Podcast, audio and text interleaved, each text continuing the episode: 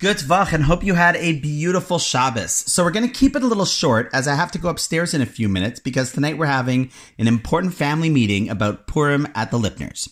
So today is February 29th, making today a day that occurs only once every four years. And I think we should take the time to appreciate the fact that while normally we have only 365 days to achieve our goals, this year we have a gift and are now blessed with a whole extra day. I mean, I could give people lots of different presents, but imagine if I was able to give someone an entire additional day. Which got me thinking about what would I do if I was given an extra day? I mean, how would I spend it? It's a good question. And it reminds me of a famous passage in the Talmud, which teaches that a person is supposed to do teshuva, to mend their ways, one day before they pass away. But wait, we never know which day will be our last. I mean, really, we have no clue.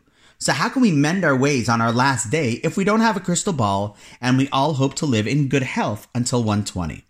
And the answer is since we never know which day will be our last, we should live every day as if it were our last.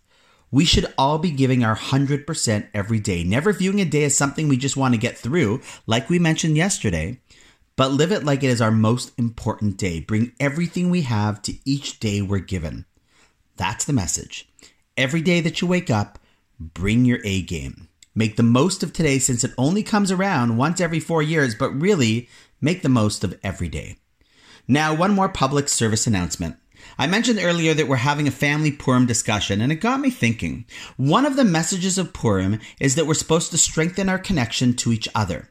I will explain more about that lesson in the days to come. But in light of Purim and the theme of bringing Jews together from all walks of life, I was thinking it would be a great idea if we could have a little get together in person. We can make a little Purim L'chaim, eat some hamantash, and share a few powerful insights about Purim together as we come in person and build a little bit more of a bond. I was thinking we could do it on Purim night after the Megillah next Monday night. It will be a little late, say 10 p.m., but hey, it's Purim and a holiday of joy. And to be honest, what greater joy could there be than connecting with some people who have been only phone numbers until now and putting some faces, mine included, to the podcast? So it's an idea. If you're interested, PM me. And if enough people are available, then let's make it happen. I'll let you know the details then. And with that, have a great rest of the leap day, and I'll see you in March.